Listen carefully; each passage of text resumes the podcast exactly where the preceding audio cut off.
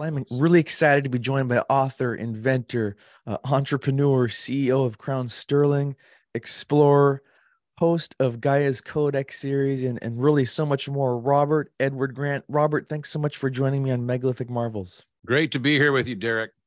Man, you are a busy guy doing so many things, and I've really enjoyed following you the past few years, especially since I started to see uh, your trips to uh, Egypt and this discovery you made inside the Great Pyramid.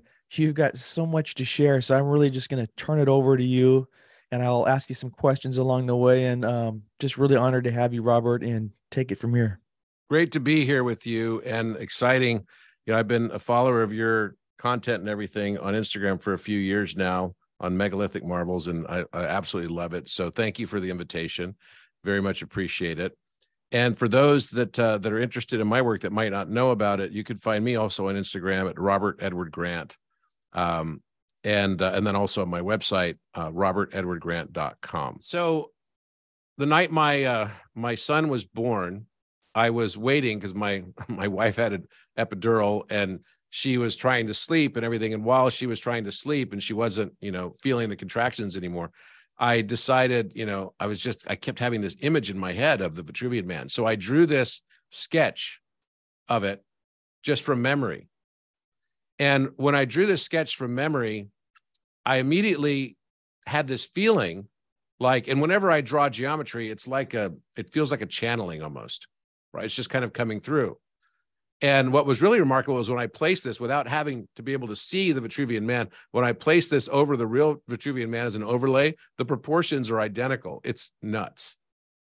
But but basically what I realized is that the center of the square to the corner of the square would of course give you a 45 degree angle here, right? That'd be a 45 degree angle. But if you took the center of the circle to the upper right corner, it turns out to be the same as the slope angle as the Great Pyramid. 5184, which is unique because this is not even a squaring of the circle. And it looks a little bit misshapen here because this was just taken with my iPhone, but it's actually straight. It's just the way that my the angle of the camera was when this photo was taken. So 5184, I, I knew immediately then this is the pyramid. So then if you place the pyramid inside here, it's going to give you, right, with the square, it's going to give you that 5184 as well. So then I did this uh, you know, took this a step further, and I worked on this with Alan Green, and I immediately saw, as you could see here, I was drawing circles, right inside the mm-hmm. body, as representations of chakras, as well. Well, we placed the Great Pyramid over in the exact right proportion, and we found that the the chambers were exactly matching the location of horizontal lines that Da Vinci placed on the Vitruvian man. You can see there's two on the knees here, which means probably there's chambers down there, deep beneath the Great Pyramid. Okay. Wow. And and you can see there's a line at the groin, which is exactly matching the uh the subterranean chamber. The the the the navel is matching the ground level there is a line here on the body, just as you can see lines here on the arms. We think that each of these lines have significance. And in fact, when you read the paragraph that's above it, it says that um, that the man must be cut into one fourteenth or 14 parts. You see this right here? It's in backwards mirrored text. So one over 14, right at the top of the screen. Now, where else do we find someone being cut into 14 parts? That's the story of Osiris. Osiris was cut into 14 parts by his brother Set. And, and then, you know, basically spread all around the land. And Isis had the job of trying to find all the parts and put him back together again so he could be resurrected. And they never found the last part, which is his penis. Right. So then she made him, she gave him an upgrade and turned one into crystal for him, which then they ended up having their son Horus right? Which was kind of an interesting mythology story. But what we found is that each of these lines that Da Vinci basically gave us is, is giving us the locations of these chakra points. So then that means that where he also drew other lines here and here, there must be potentially other chambers that are yet unrevealed or unknown. You can also notice that the air shafts are also framing the arm, right, of the Vitruvian man. That's so does crazy. This, does this mean that Da Vinci had access to a map? Now, what was he doing in Egypt in the first place? Well, he was missing from Egypt or missing from Italy for three years, from 1482 to 1486. And, you know, no one knows where he was during that time. And the Vitruvian Man was the first piece of art that came after that period of time. So what we have, you know, then posited was this is telling us something. Da Vinci must have had a map. We know that he went to Egypt because he chronicled it in this letter he wrote to the Devletdar lieutenant of the Sultan of Cairo, uh, Sultan Qaitbay. And he wrote it, and that letter still remains today as Article 1336 and 1337 inside the Codex Atlanticus, which is one of the compendiums of his work that was left to his assistant Salai and now is with us today, right? It's, it's the most significant of his compendiums of, of uh, notebook work. And so basically it ties to this story. The iconic Vitruvian Man, drawn circa 1490 by the great Leonardo da Vinci. It's probably the most famous image of all time. And yet, for over five centuries, no one has noticed he encoded within it astounding knowledge of the Great Pyramid of Giza. Polymath Robert Grant recently observed that the angle from the navel to the top corner of the square exactly matches the side slope angle of the pyramid.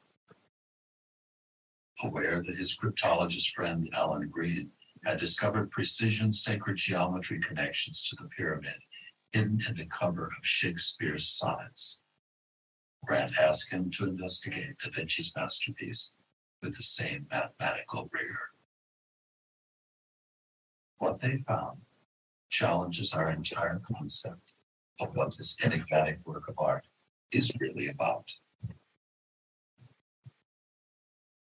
It's widely known that the Great Pyramid embodies the ratio of the radiuses of the Earth and Moon. But Green realized that by inscribing a circle within Da Vinci Square and raising that circle so its center coincides with the center of the Vitruvian Man circle at the navel, six perfect pyramid cross sections are revealed, along with an exact geometrical match of the Earth Moon pyramid relationship.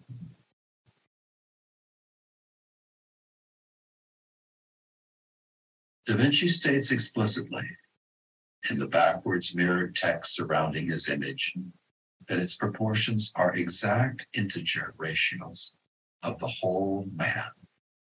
And he's cut his man in 14 places, clearly identifying those proportions.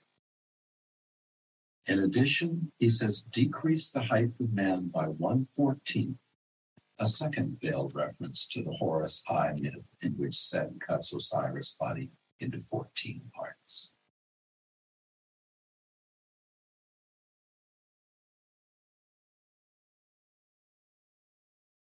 Now, the magic. Da Vinci's lines reveal a perfect blueprint of the internal structure of the pyramid's chambers. Only the queen's chamber seems to be missing. But is it? Queen Isis, mourning the cutting of her husband's body into 14 parts, represents the 14 phases of the waning moon. Her reconstituting Osiris' body represents the 14 phases of the waxing moon. Da Vinci has precisely identified the presently known subterranean queen's and king's chambers, the ground level of the pyramid, its defining side angle, and its mathematical relationship to Earth and Moon, centuries before these were supposedly known. Which begs the question do his upper lines represent presently unknown chambers? Da Vinci seems to be telling us the Great Pyramid hides a deeper esoteric symbolism that has ever been suspected.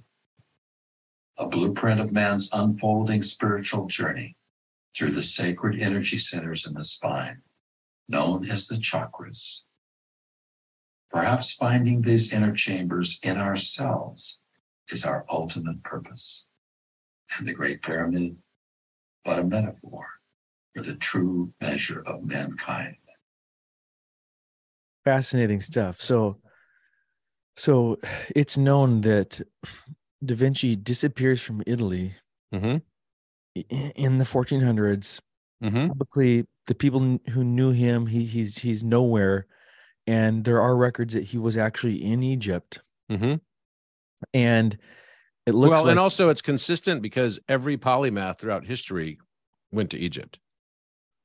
Whether it's Pythagoras and Plato, Democritus, uh, um, you know, Theon, you name it. Uh, basically, all the Greek philosophers all spent significant time in Egypt. Pythagoras spent up to 30 years there. So th- this was so that they could attend the Egyptian mystery schools. And and so at the same time, Sultan Qaitbay during the Renaissance uh, reached out to several because the Hermetic text had just been released, and the year before Da Vinci was born was a major shift because the Hermetic texts were released from the Vatican libraries. They allowed them to go all around Europe, and that had a huge impact on the people at the time, and it spurred a a renaissance of of humanity. So you have people like Albrecht Dürer, who was deep into geometry, deep into Hermeticism. Uh, they formed a group called Rosicrucianism, right? Da Vinci was, uh, if you go on the website of Amorc, which is the the uh, you know Rosicrucian website, they they claim that Da Vinci was one of the original founders during the Renaissance period. And what does Rosicrucian mean? It's a reference to Ross Tau. Ross Tau is the Rose Cross, and it was the original name of the Giza Plateau. So this was knowledge that I think was was kept and hidden for a long time, and hidden so that it could be found at the right time when the world was ready for it and when it was supposed to be. So I think that's why Da Vinci went to Egypt. He was recruited to go there along with several other. I mean, Sultan Qaitbay was famous for building Tuscan style architecture all around uh, all around Cairo. And in fact, they still stand today. If you look at the citadel, the citadel in Cairo that's called Babylon, right? It's actually the name Babylon. That citadel looks just like a Tuscan castle. Castle.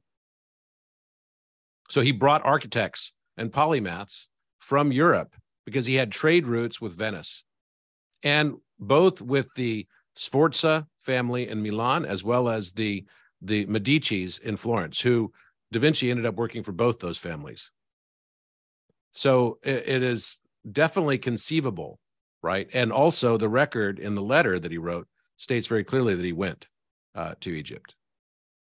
that's just incredible to consider that he's uh, probably living in that pyramid for who knows how long, mapping it, measuring it, um, considering all of these secrets that you're going to tell us. Also, he encoded in the Last Supper, uh, which I'm excited about. Yeah, absolutely. So let me go ahead and go back to this then. So Leonardo today is perhaps the world's most famous cryptographer, in addition to being the world's most famous artist. I mean, there's all kinds of stuff that you kind of can't not notice here. Right? Number one, you look at uh, the Mona Lisa, and the first thing that sticks out to me is what is this thing, this chain hanging out over here? What is this? And it's shaped like the omega on the rim of the sarcophagus. Can you see this? Yeah. it's just like some sort of shackle or something. And then there's a hook behind her back as well of the same color. Can you see this? Mm-hmm. Have you ever noticed that before? No. yeah. Well, uh, you'll be shocked to know that if if we have time, I'll show you this. But the Vitruvian man, when you place the his fingertips proportionally to the end of each of these sides of the painting, uh, and then place the top of the circle of the Vitruvian man at her head and his feet at this base right here, his hand wrist fits perfectly into this shackle. What? yeah, I know. It's it's pretty crazy. So another thing is you might want to recognize this face because this face shows up in others of his work that we'll get to in a, in a moment. So this is on Wikipedia. This is the uh, reference to the letter to the Devatdar uh, lieutenant of the Sultan of, of Cairo, Babylon. Now, Babylon was the name that was given to a section of Cairo by uh, Alexander the Great, and that's where this Sultan Qaitbay's uh, citadel is actually, and it's right in between uh, modern day Cairo and the Giza Plateau. Your brain needs support, and new OLLY Brainy Chews are a delightful way to take care of your cognitive health. Made with scientifically backed ingredients like Thai ginger, L-theanine, and caffeine, Brainy Chews support healthy brain function and help you find your focus, stay chill, or get energized. Be kind to your mind and get these nootropic chews at olly.com. That's O L L Y.com. These statements have not been evaluated by the Food and Drug Administration. This product is not intended to diagnose, treat, cure, or prevent any disease. It was right like an island right on the Nile. And so this is this is in the letters, the personal records, right? Letters that went to, you know, this letter to the Devatdar of Syria. So Syria had control at that time of Egypt. Uh, this was during the Ottoman Empire, and uh, Syria had this group or class of people known as the Mamluk sultans. The Mamluk is a word that means bodyguard. So the bodyguards, they were sort of tough and uh, and, and robust people, and they had been you know cousins of the Ottomans, but they didn't really get along well with the with the Ottomans. So this was this letter that you can find reference to. Uh, again, here's number 1336, note five, in the Codex Atlanticus. Now, art historians believe that that letter uh, is like a fictional account, even though Da Vinci never wrote fiction. And in the letter, it says, uh, At last we reached Babylon, but this is not that Babylon which stood on the further shore of the river Chober, but that which is called the Egyptian Babylon. It is close to Cairo, and the twain are but one and not two towns. Okay. So he also goes on to further speak in the letter about the great Mount Taurus. The peaks of the great Mount Taurus these peaks are of such a height that they seem to touch the sky. And in all the world, there's no part of the earth higher than its summit. And the rays of the sun always fall upon its east side for four hours before day. And being of the whitest stone, the Taurus Mountains consist in large part of limestone. Well, you know that the pyramids were covered in Tura limestone. It shines resplendently and fulfills the function to these. And Mount Taurus is often believed to be a mountain range in Turkey, but the Syrians couldn't have gone into Turkey because they were at odds with the uh, uh, they were they were very much at odds with the Ottoman Empire, which had control of both Turkey and Armenia at the time. So so there's no way that Da Vinci would have been let into there, right? To and he even was at odds with uh, even Da Vinci himself was at odds with the Ottoman Empire because they they were looking at having a bridge built and they didn't like him so much that they ended up going with uh, with Michelangelo uh, to build some bridge and design some bridge that they wanted to build. And so basically, when you look at the ancient name as well of the Great Pyramid, it is an Apis bull with two chevrons. Here are the two chevrons, and these represent mountain. So Bull Mountain or Taurus Mountain. Now, of course, Rostau is the original name of the Giza Plateau, and Rostau is just Tau Ros backwards. Then he says, Among the gloomy rocks, I came to the entrance of this great cavern, in front of which I stood some time, astonished and unaware of such a thing. Bending my back into an arch, I rested my left hand on my knee and held my right hand over my downcast and contracted eye. Often bending one way and then to the other. That's exactly the experience that you have when you're going into the king's chamber right. as you crouch down. I could, I was, you know, to see whether I could discover anything inside. And this being forbidden by the deep darkness within. And after having remained there for some time, two contrary emotions arose in me fear and desire fear of the threatening dark cavern and desire to see whether there were any marvelous thing within it. And that's exactly how I felt the first time I went into the king's chamber. Now, other paintings by Da Vinci after 1486 all included references in some way, shape, or form to you know hidden cryptographic messages to Egyptology. Here's another example of one, and this was actually believed to be Anne Boleyn, who lived in the same house with him at the end of his life. Anne Boleyn, the mother of Queen Elizabeth I, who lost her head after uh, King Henry VIII grew tired of her being married to her. But in this particular case, she was very young and she lived in the house of the, the French court, so King Francis. And Da Vinci spent three years there from, from 1516 until 1519. And those three years overlapped with Anne Boleyn. Now, art historians today are starting to believe that this was actually Anne Boleyn because it looks a lot like the other portraits of Anne Boleyn that uh, that show up later in her life when she was in the English court. So you can also see what looks like an eye shape around her head. Can you see this? Yep, I see that. Okay. Even her eye, the, the eye of this eye, so let's say the iris of the eye, is actually lit up by the light around her hair, forming a pupil from the center of her hair. And it looks like a cat's eye, right? Because of the part. And the part is an upside down T as well. So can you see this iris shape here mm-hmm. in her mm-hmm. hair? So you can also see there's some squiggly over here, just like on an Egyptian eye of Horus, where you've got like the Abdullah oblongata, medulla oblongata coming over here, right? But actually, this extends beyond just this eye of Horus that's around her head. And you can see the face of what looks like a lion. So this is the left eye of the lion. Here's the nose. Here's one nostril. Here's the other nostril. Here are the cheek pads and even the whiskers. And then you can see a tongue sticking out of the lion as well. Do you see this? I see it now. So have you ever noticed this before? No. yeah. So these were hidden encryptions by Da Vinci telling us about the Eye of Horus, right? Obviously, a, a very prominent Egyptian uh, story, and also tied directly to this Osiris story, man being cut into 14 parts. Now, if we overexpose this a little bit, you can see it even more clearly, right? You can see the face of this lion. And in fact, uh, we can also see that on the Last Supper, the distance, you know, this is famously put into the the uh, the story about um, uh, the the the Da Vinci Code by Dan Brown. You could see that this particular shape in between Jesus and Mary Magdalene, right, is a particular angle. Well, that angle is not an equilateral triangle. An equilateral triangle would look very different than this. You know, it would have a gap on each side about this large where my cursor is versus this being the great pyramid that fits in between. And we also noticed that the exact shape of this is matching. I can basically go back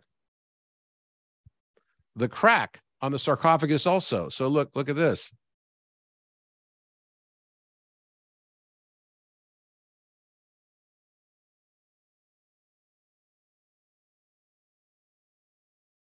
Just another strange coincidence. Wow. Right?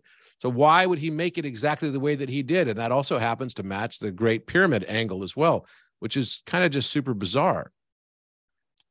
So we found several of the paintings having matching references like this. And then what is this thing on the Last Supper? Why do we have this strange thing that's covering the feet of Jesus? Surely you want to paint the feet of Jesus because Jesus, you know, uh, famously had the ceremony of the washing of the feet. Why would they not paint the feet of Jesus? Well, the, the story that art historians tell us is that a door was built later and cut into the wall um, after Da Vinci painted this? Well, I don't think so. First of all, Da Vinci was famous even in his own lifetime. They would not have screwed up his painting, and the door doesn't go anywhere close to this. The door is like six feet underneath where this is. So why did they need to cut into the, this beautiful painting? I believe that this portal was always there. And it was giving us another reference to something altogether different. You'll also notice that Da Vinci was following the golden ratio proportions, right? So you've got the Jesus, which is the taking conspicuously the shape of the letter A. And then if you look closely, you can even see what looks like an omega symbol on the the shawl of Mary Magdalene. A small omega right here. And then the shape of the letter A in Jesus, and the proportion is the golden ratio proportion. Now, you might can see this easier this way. So you can see this fold in her garment. Of course, you have to think about this painting's been obviously aged quite a lot. But can you see that omega shape? Yeah. Right here. Okay, so you got alpha, chi, omega. Interesting. But then I noticed that the room's proportion seemed to also match the king's chamber.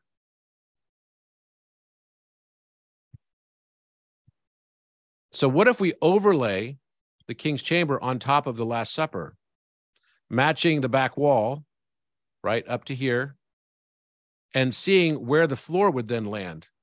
And it ends up being right at the same place as the feet of, you know, all of the apostles. And inside this portal, if the sarcophagus, which was originally six inches over from its position to the left, it fits precisely inside of this portal pediment. And the location on the sarcophagus of the Alpha and Omega is exactly where Jesus and Mary Magdalene are sitting on the back side. What? So there's this alpha omega. It just be turned around because the alpha is right here. If you're looking at it from this direction, right? Just like this. So right where Jesus and Mary Magdalene are sitting is where the alpha omega are. Now, what about above Jesus? What does this look like? Could this be an eye, this pediment? Can you see again what looks like a cat's eye? Yep. A thin sliced, a thin slit for a pupil. And you could even see eyelashes painted on this, can't you? Yeah. Can you see them? Mm-hmm. Is this an eye of Ra? And why is Thomas pointing up? What's Thomas pointing to? Right? Thomas's finger is pointing up. Why? So if we place where Thomas's finger is pointing up and we match it with the eye of Horus that's on La Belle Ferronnière, which is a dark background related to the moon, the eye of Horus and the eye of Ra. And you've got two nostrils. Can you see this? Where he's pointed up to? Yeah. It's a lion's nostril. So a lion's right eye and a lion's left eye. So are all these paintings somehow connected like a mosaic?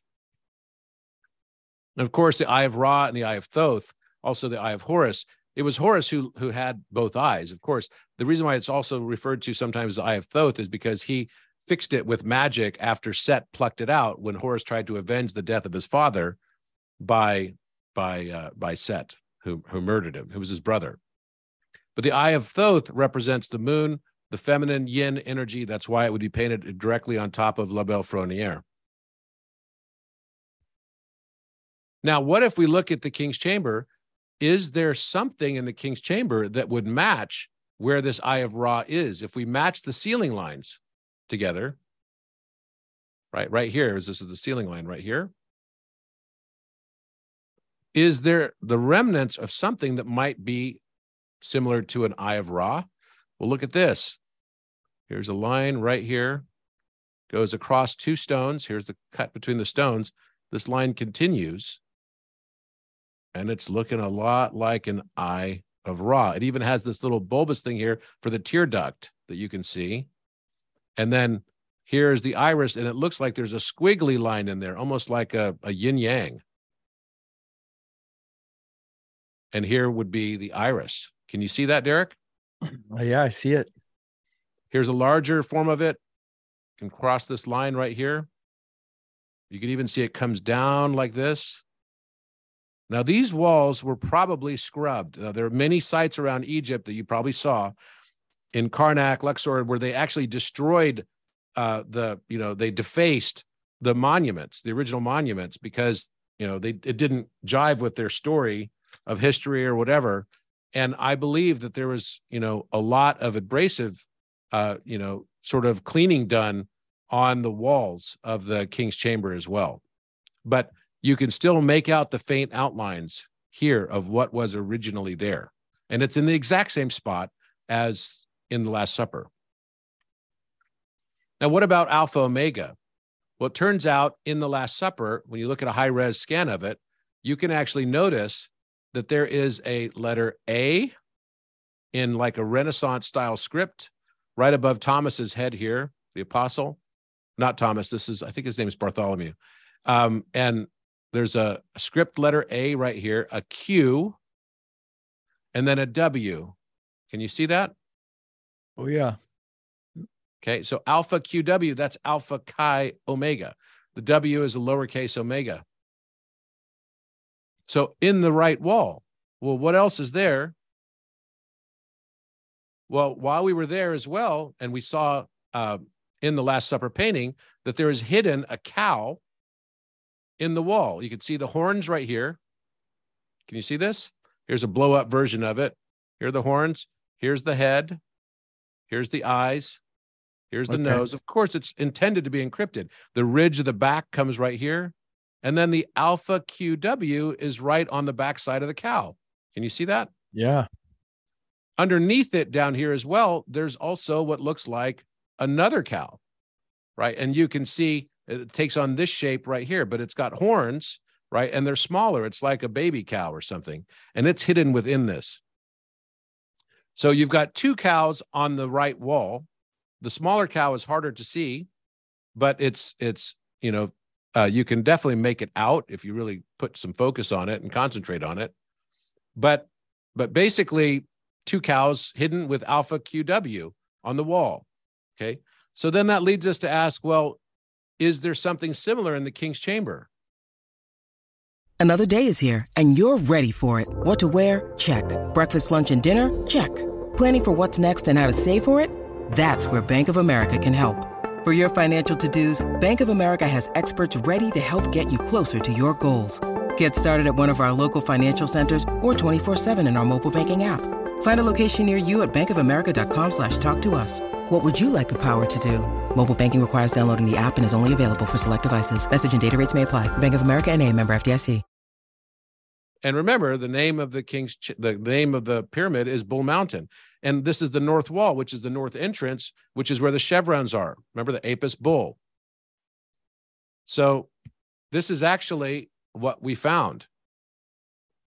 And here you could see a bull with horns smaller one, goes all the way over here.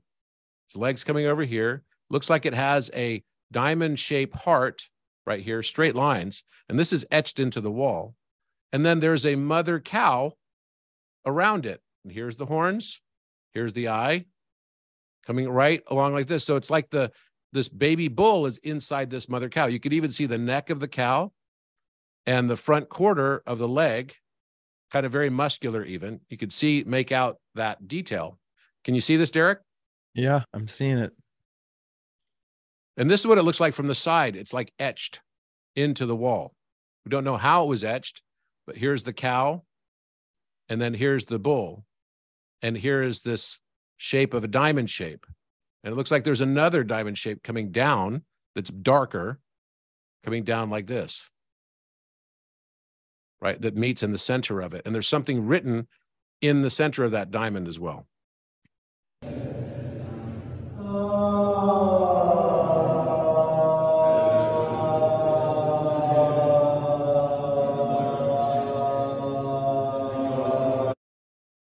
So this is um, my wife who discovered it. Well, we just found something else here in the King's Chamber.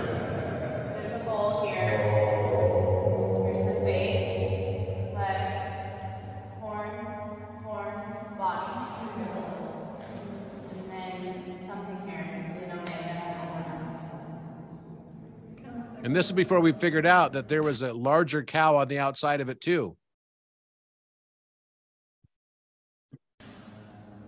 Wow. I'm blown away. I'm totally blown away. Well done, Susie. How clearly can you see that, Derek? No, I, I feel like I see it pretty clearly. Yeah, the larger bowl with this little mm-hmm. one inside of it, mm-hmm. um, which strikingly looks very similar to the Da Vinci Last Supper. Yeah, cows on the right side of the wall, and you can see the diamond shape with this straight line right here, another straight line right here, and some writing on it right here, and it looks like another straight line coming down like this. You see this? Yeah, and another one coming down like this which kind of freaked me out because that was matching my logo. which is like I had done that before I ever had my logo. You know, I, I, had my logo before I ever saw this. This was discovered in 2020, right the week before COVID lockdowns. Wow. Good eye. Look at that bull. So you can see the horns right here. Yeah. You can even see the nostrils. I mean, I can only imagine what this looked like thousands of years ago. Obvious bull. I'm I'm glad you said that because yeah, like you said, there's probably been who knows how many thousands of years of of weathering on this. I mean, it, we're talking this could possibly be 12,000 years or older.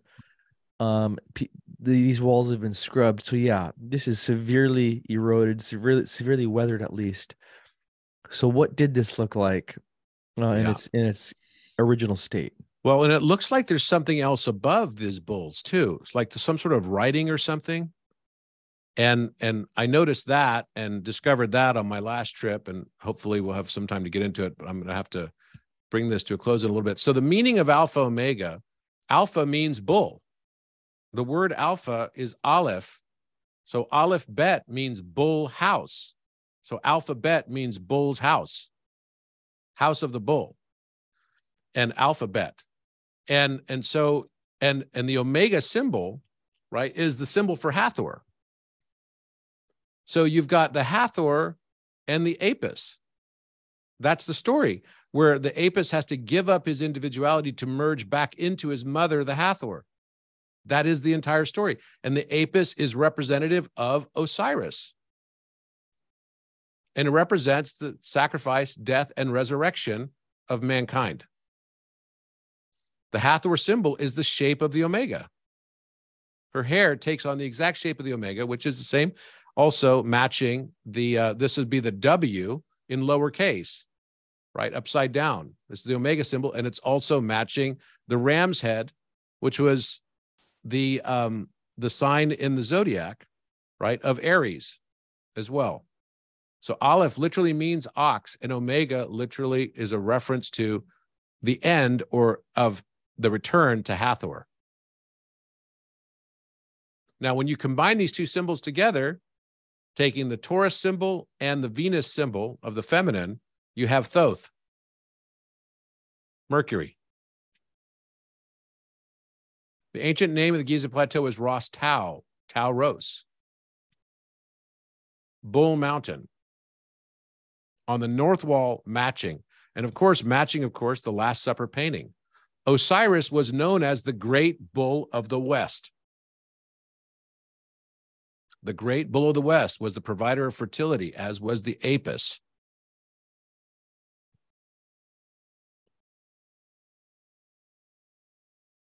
So now we have four paintings that are showing us the Great Pyramid slope. This is the arris edge. So this would be the corner edge that you climb up. But the width of this embroidery on the Salvator Mundi, if you take it from here, this line right here, make that the base of the pyramid, and then take it to the bottom of the point down here, that's exactly 51.84 degrees also. So, and this is the king's chamber, takes the exact same shape as the king's chamber, right? And you've got a crystal right in the center of it. And then there's one up at the close to the apex as well. Fascinating. Yeah. Just seeing one thing I would say is having been in the King's Chamber recently, the most obvious connection to this painting that I see is just like you said, it's the dimensions of this room of uh, of in this painting are identical to what you see in that King's Chamber, the way the ceiling aligns with the walls. Mm-hmm. It's it's identical. Yep. So this is the Eye of Ra on the back wall. This was uh, Susie laying in the sarcophagus. And every time I take a photograph of someone laying in the sarcophagus, you get this light arc on top of them, just like this. Me pointing it out. And I'm going to skip through some of these because I want to show you, you know, there's obviously a flower of life on the backside as well of the sarcophagus. You could see the ring of this matching. Here's the center of it. Here's each petal coming off of this, just like this on the side. You see the petal here as well, another petal here, another petal here, and it's hexagonal, and there's a letter T here as well. Tau. Aleph Tav as well. So basically, without going into this, this I'll show this last. Um, this was a discovery made by my assistant Eden, and when we were on the trip in 2021, and above the bull and the cow, we noted a phoenix right here. She saw this, pointed it out. There's a wing of a bird that comes all the way out here. Here's the tail of the bird. Here's the eye. And then here's the other wing. But I noted that there's a white bird next to it with a long bill and a plume of feathers off of its head that match what a Bennu bird looks like. It's a white Bennu bird, which is representation of the phoenix. And it has a larger wing that comes all the way out here and another one all the way over here outside of it. You can see the line of the wing going all the way like this. And I just noticed there might be something else here too. Looks like another bird. But uh, you know, I have not done a lot of research on that, but I just saw that just now. Yeah, I do. I see another bird right there with an eye right here. So here's a bird. Right here. Here's another black bird. Can you see the eye of it right here? Just put your focus on the eye and then trace the wing.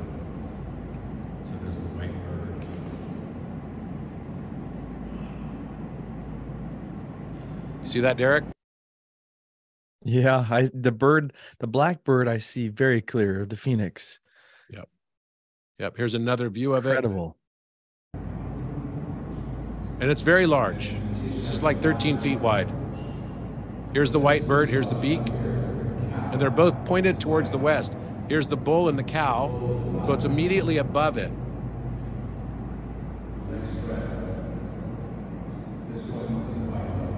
You see it now? Yeah.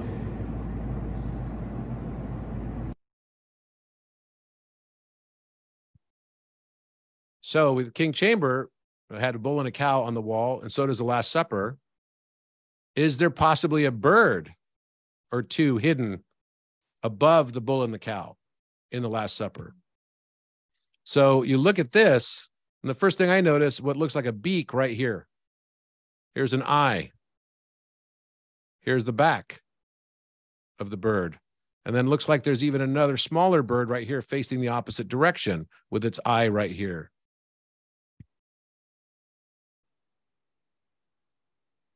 Look at that.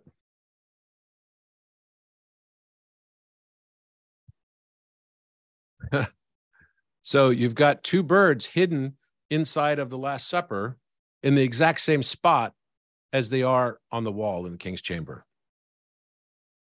Now, this is obviously a, a story that's continuing to be revealed. That's what the focus of my television show on Gaia is called Codex. We've discovered petroglyphs all over all four walls of the king's chamber now. I won't have time to go through it now because I have another meeting I have to go to, but um, it's remarkable.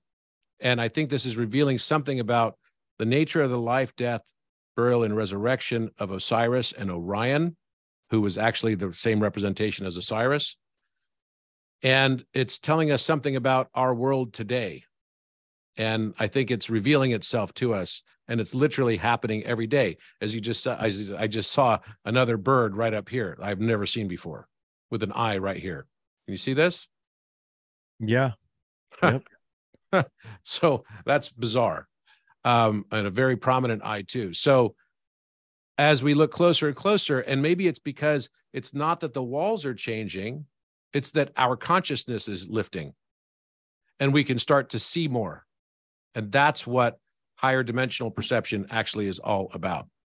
That was fascinating. Thank you so much for taking us through that. And in closing, I know you got to go. Um, I know you've got your Egypt tour coming up. Tell people yep. about this virtual tour pass. The virtual pass. The virtual pass is is available on my website, robertedwardgrant.com. Join us. I mean, you're you're literally going to feel like you're on the adventure with us. We have 80 people with us. Uh, last time we went, we discovered more than 200 new things, new petroglyphs on this hunt for the Alpha Chi Omega all over and remembering who we are. and this is a really really exciting time and and i'm thrilled to to be a part of it and to to help be a catalyst for i think the change that's happening in the world right now yeah and so you're going uh, next month in february right? Yep so it starts february 25th goes to march 8th okay i think i might have to get my own pass there and uh, follow robert on instagram at robert edward grant go to his website watch his codex series on guides. incredible. Robert thanks so much for your time. thank you so much. All right all the best